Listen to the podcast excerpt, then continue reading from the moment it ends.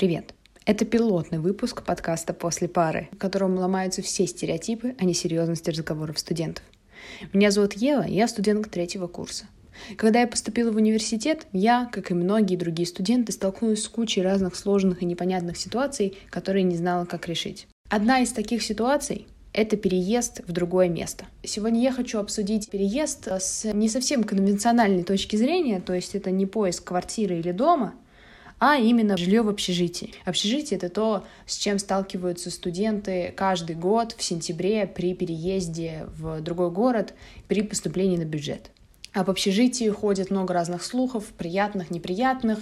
Об общежитиях мы все слышали, и все хотели там пожить для получения полного студенческого опыта. В этой ситуации я оказываюсь как обычный москвич, который не может приехать в общежитие, как, в принципе, человек, который остался жить в своем городе и, получается, уже не может получить общежитие в своем городе. Опыта общежития у меня нет. Может показаться, что на этом все. Но вспоминаем про разные студенческие школьные сериалы, фильмы, американские, русские, где мы сталкиваемся с такой романтизацией общежития и романтизацией учебы. И поэтому даже у нас, у ребят, которые остаются в своем городе, у ребят, которые не могут получить общежитие, все равно складывается какой-то опыт, образ в голове про то, как комната в общежитии должна выглядеть. Но все равно research делать надо, разбираться в теме надо, и поэтому я и наша команда мы попросили ребят, кто мы знаем, проживает в общежитии, ответить на некоторые вопросы, а с одним человеком даже получилось записать полноформатное интервью. Девочку зовут Катя Василенок, она студентка второго курса РАНХиГС, сейчас является ответственным секретарем а, седьмого созыва студенческого Европейского совета ИОН, мы с ней смогли подробно поговорить как раз про ее переезд в Москву, про ее переезд между корпусами Ранхикс, и, в принципе, про ее впечатления, про ее опыт нахождения абсолютно в новом месте хочет понять немножко поподробнее про свой новый опыт. Я являюсь таким персонажем в нашей аудитории, которым, я уверена, являетесь тоже вы, наши дорогие слушатели, так как этот выпуск может быть полезен не только тем, кто собирается переезжать, а нам, тем, кто не может уже получить общежитие, или тем, кто хочет послушать про опыт других, как раз проживая в общежитии.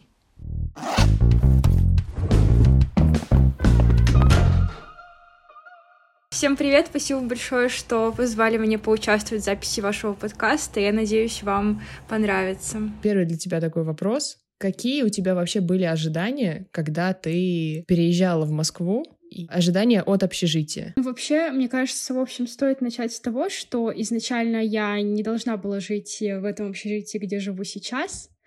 И когда я договаривалась по поводу жилья в общежитии, ну, то есть мне звонили, говорили то, что вот мы вас заселим, то мне сказали то, что меня заселят в Красногорск. И большую часть своего первого курса я прожила в Красногорске. Но, если честно, как бы я из Читы, если что, это Забайкальский край, и я вообще была без понятия, что такое Красногорск и где это находится.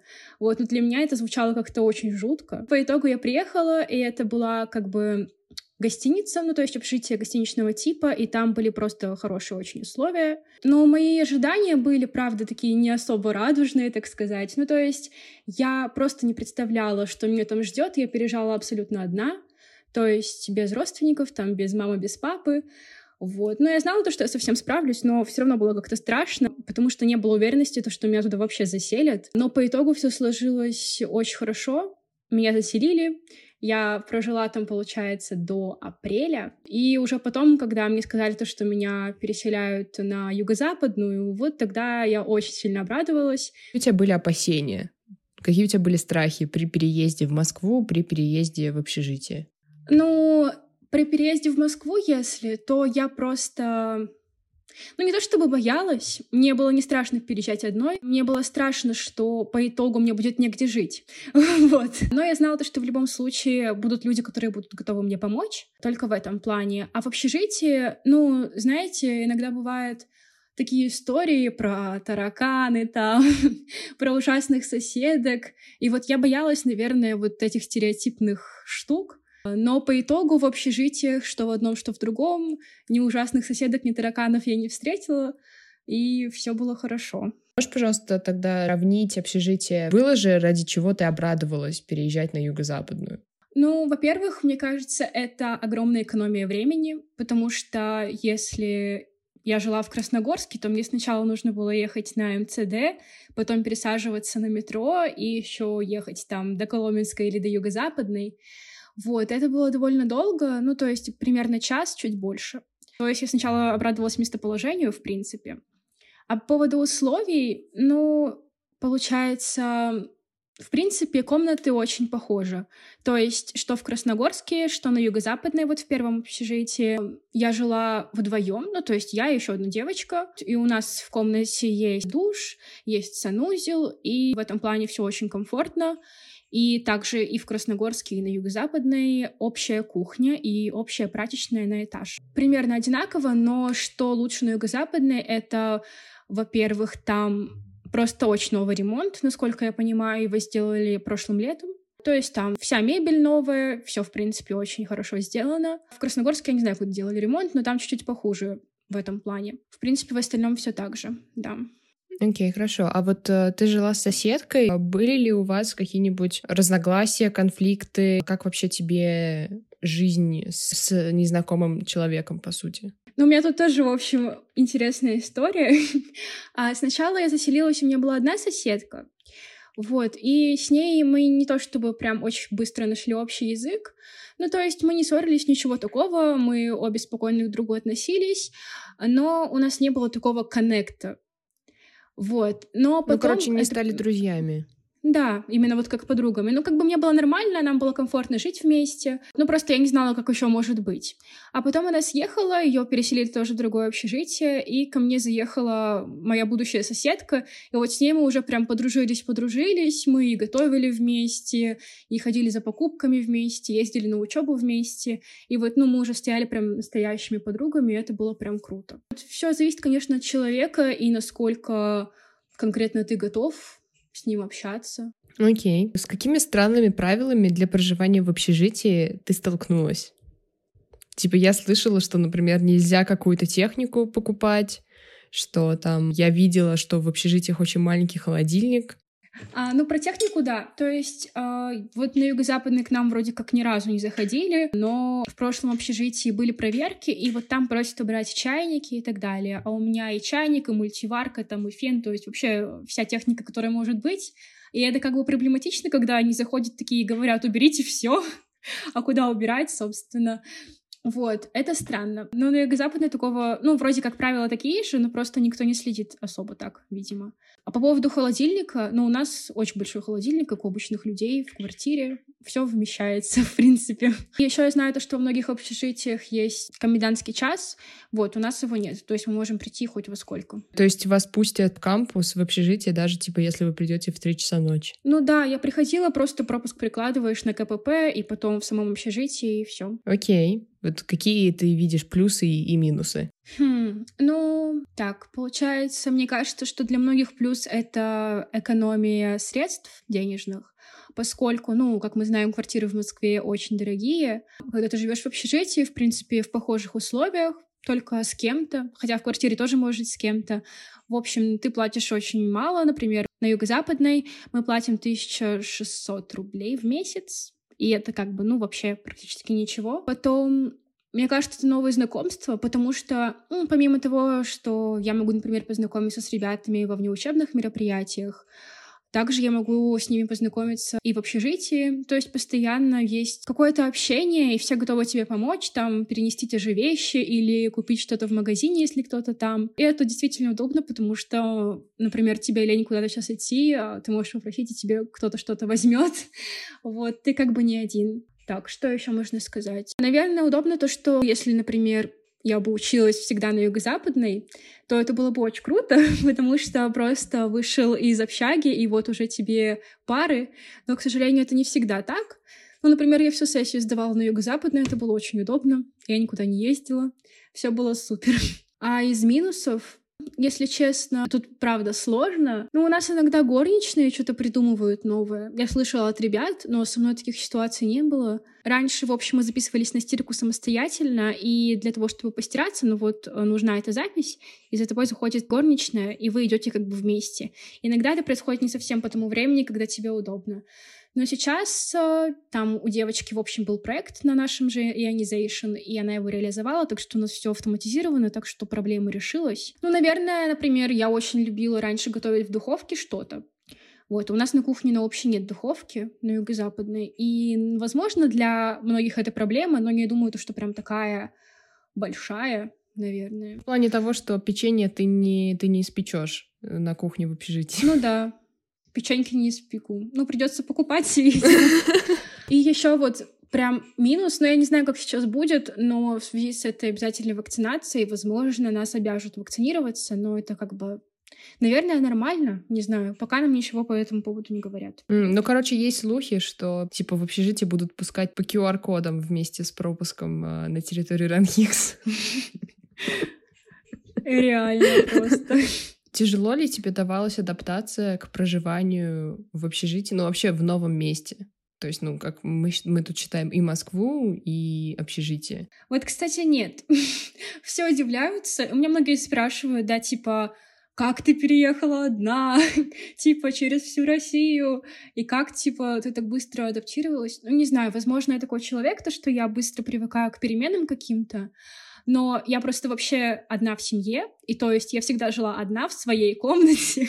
У меня не было там братьев и сестер, которые бы со мной Офигеть, делили. везучая. Да, но я переехала, и все было нормально. Я думаю, может быть, потому что я ездила в лагеря в детстве, и типа там всегда вас куча в комнате. Не знаю, но в принципе не было каких-то таких стрессовых ситуаций в начале.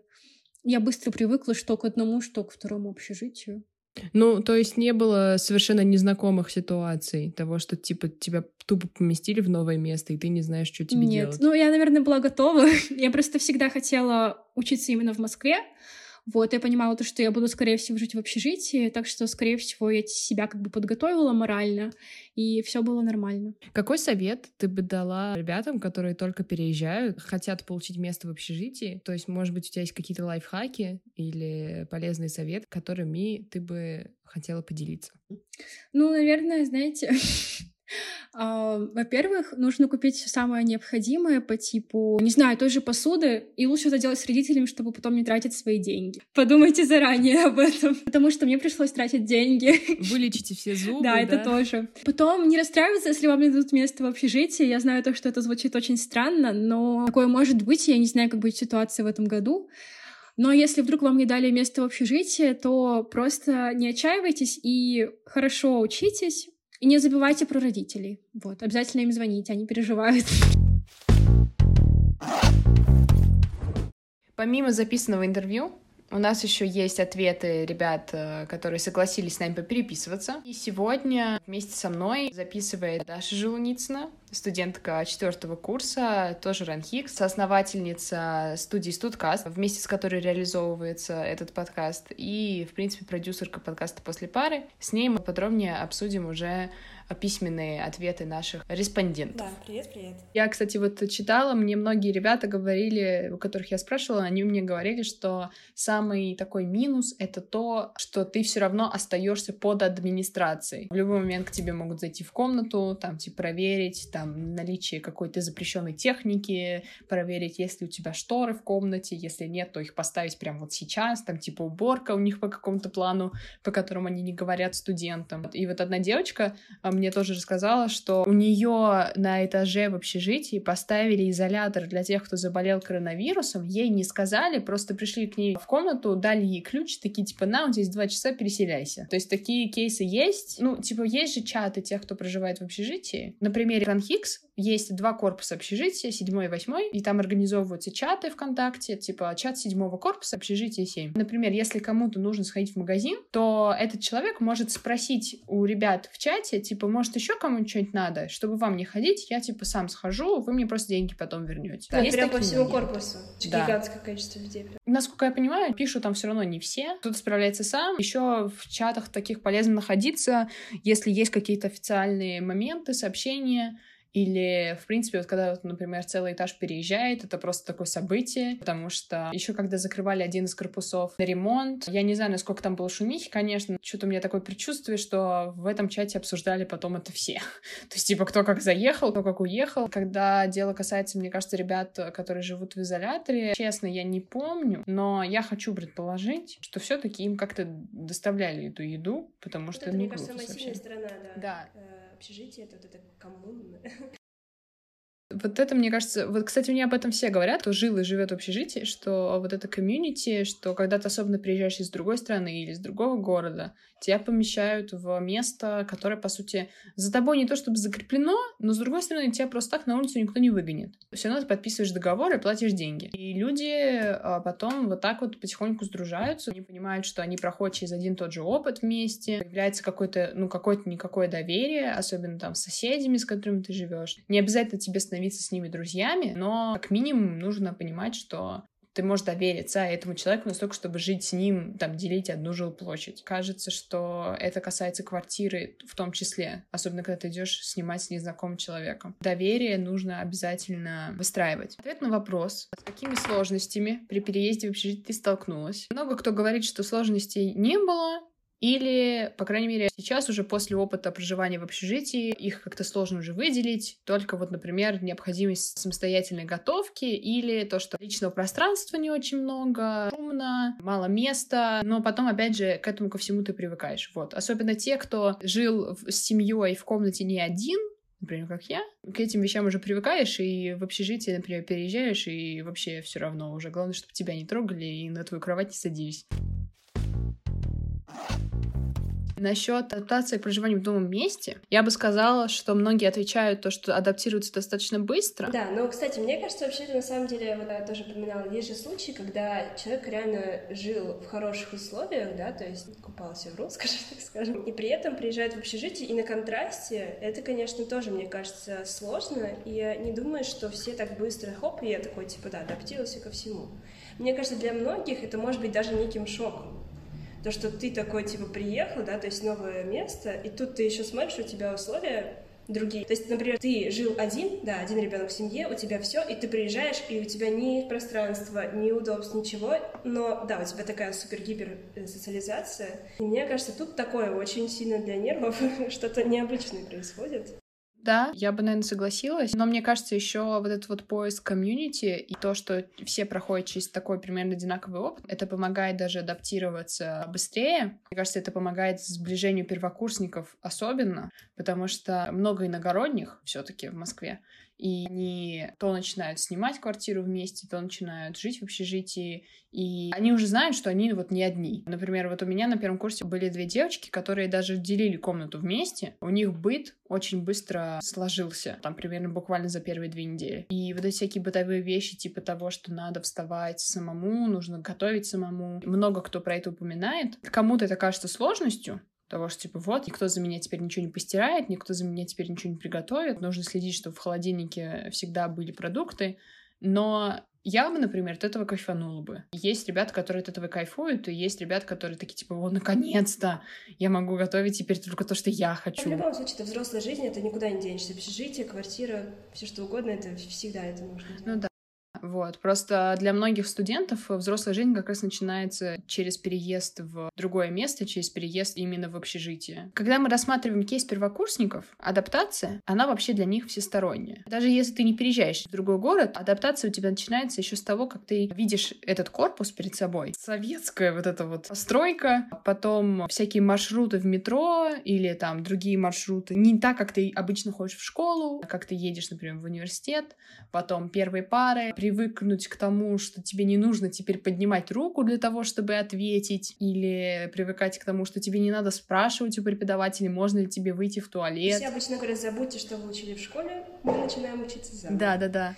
Или то, что пара — это теперь час тридцать, и нужно поддерживать свое внимание за какое-то время. Привыкание к тому, что не во всех университетах нужно вести конспекты, но не на всех парах, то есть ты можешь спокойно просто сидеть и слушать. Если мы рассматриваем кейсы первокурсников, то у них адаптация, в принципе, всесторонняя. И из-за того, что ее очень много, адаптации к совершенно разным вещам, то у меня складывается такое ощущение, кого-то они адаптируются быстрее, чем все остальные. Потому что включается какое-то самосохранение и инстинкт выживания, и ты такой, типа, ну если я не адаптируюсь, то что, мне делать? Меня отчислят. А если ты еще переезжаешь в общежитие, то это отдельный такой пласт нового. Для кого-то это может быть, конечно, тревожно, для кого-то это может быть типа, о, вообще жизнь поменялась, я теперь, короче, все вот так вот сам. Поэтому из тех, кого мы спрашивали, адаптация проходила достаточно быстро, особенно для бывших первокурсников. О преимуществах проживания в общежитии много кто пишет и говорит, про знакомство с представителями разных культур наций, совместные праздники, совместные тусовки, постоянное общение. Ребята проходят через один и тот же опыт. Студенческая атмосфера, кстати, тоже. Многие говорят, если ты хочешь получить студенческий опыт прям полностью и до конца, езжай в общежитие. Или вообще идея фикс, короче, переезжайте в другую страну, получайте стипендию, живите в общежитии там. У вас будет студенческий опыт, который не сравним вообще ни с чем. Помимо ответов наших слушателей от студии Студкаст было проведено полноформатное тоже исследование. Мы решили посмотреть, каковы вообще цены в общежитиях в топовых вузах Москвы и России. В принципе, мы, как люди, которые вступаем во взрослую жизнь, должны понять, сколько мы должны платить денег, чтобы где-то проживать. Потом а, уже в следующих выпусках мы сможем провести параллель стоимости общежития вместе со стоимостью квартиры. Вообще мы пытались отследить цены за разные общежития в разных вузах, но оказалось, что они могут меняться каждый год и даже чаще. Поэтому у каждого вуза есть свои условия оплаты размещения. Также цены для студентов бюджетной формы обучения и контрактные могут существенно отличаться. Цены зависят от условий проживания, типа комнаты, предоставляемых удобств, количества человек, наличия кухни и подобное. И поэтому, чтобы точно не ошибиться, лучше смотреть, конечно, на официальном сайте самого университета и постоянно его мониторить, чтобы не пропустить изменения цен. Если мы говорим о Ранхиксе, то цены на общежитие там различаются. Например, гостиничного типа для студентов, которые учатся на бюджете, стоимость будет составлять 1802 рубля. В то время для тех, кто учится на платной основе, это 2891 рубль. А другие общежития, цены на них варьируются от 961 рубля до 1848 для бюджетников и от 1163 рублей до 2938 рублей, в зависимости, опять же, от общежития. Стоимость общежития в МГИМО указано почему-то в сутки. Возможно, там можно какие-то сутки не оплачивать. В месяц получается 6 тысяч рублей, это в Новых Черемушках, а в сутки это 200 рублей. И в Царицыно это 7500 за месяц, а в сутки это 250 рублей. При этом свободные места для проживания в общежитиях предоставляются как бюджетникам, так и победителям Олимпиад, а также иностранным гражданам, которые зачислены в университет. Но если есть свободные места, то можно, в принципе, и студентам, которые учатся на платной основе, получить место проживания. Мест нет. Мест нет, все закрыто. Обычно уже нет мест, да. Особенно в МГИМО иностранцы. Мне кажется, там достаточно иностранцев, чтобы забить какой-то корпус в общежитии. Понятно, что бывает такая ситуация, что, я думаю, даже для бюджетников не хватает мест. В любом случае нужно не расстраиваться и искать просто другие варианты. Они всегда есть. Можно найти других студентов, с которыми вместе снимать квартиру, например. Кстати, я видела, что другие общежития, они предоставляют просто места, даже не студентам, на каких-то условиях, понятно, это может быть повышенная цена, но такие опции, возможно, тоже есть, надо посмотреть, поискать. Нужно всегда смотреть информацию на официальном сайте университета. МГУ, бюджетники, мы нашли данные, то, что для них стоит общежитие 120 рублей в месяц, при этом размер государственной стипендии для них 2400 рублей, и если повышается сама стипендия, то повышается и стоимость цены на общежитие, но цена на общежитие не должна превышать 5% от стипендии. Это для бюджетников. А на платной основе тут, конечно, совершенно уже другие цены, потому что если это новый корпус, то там всяческие вариации есть. Это и двухместный номер, и трехместный, там есть своя кухня где-то, где-то ее нету. В общем, вариации разные. Например, место в двухместном однокомнатном блоке с кухней и жилой площадью 15-17 квадратных метров, то есть это, по сути, как такая студия. 1455 стоит месяц. МГУ тогда по ценам считается, как мне кажется, такое достаточно элитное, потому что еще немножко накинь, получается, еще одну тысячу или две, и ты сможешь спокойно снимать комнату. Смотря где и какую. В любом случае, в общем, мы говорим то, что есть, то, что мы нашли на официальном сайте. Это, кстати, цены за 2020 год. В итоге получается, что такой однокомнатный блок, двухместный, с кухней 9720. Место в трехкомнатном однокомнатном блоке, трехместном однокомнатном блоке, то есть студия на троих человек с кухней, жилая площадь более 18 квадратных метров, стоит 9150. Но это на каждого человека, я так понимаю, естественно. Получается, ты живешь в комнате еще, условно, с двумя людьми, то есть это как в студии, только еще с двумя людьми.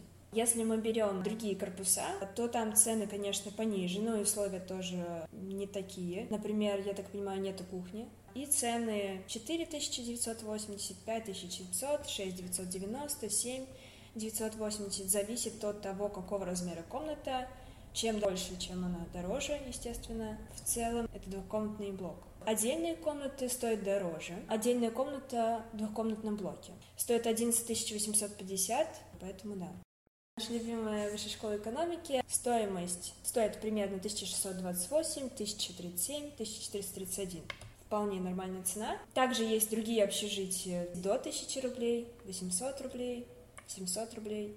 Зависит от места, потому что есть, вот, например, в Летенцово общежитие стоит 781 рубль. Но в основном рассчитано на бюджетные места. Есть люди, которые платники, но они находятся в каких-то жизненных трудных ситуациях, то они могут тоже подавать на общежитие, и там рассматриваются уже индивидуальные заявки. Я думала, достаточно будет хуже.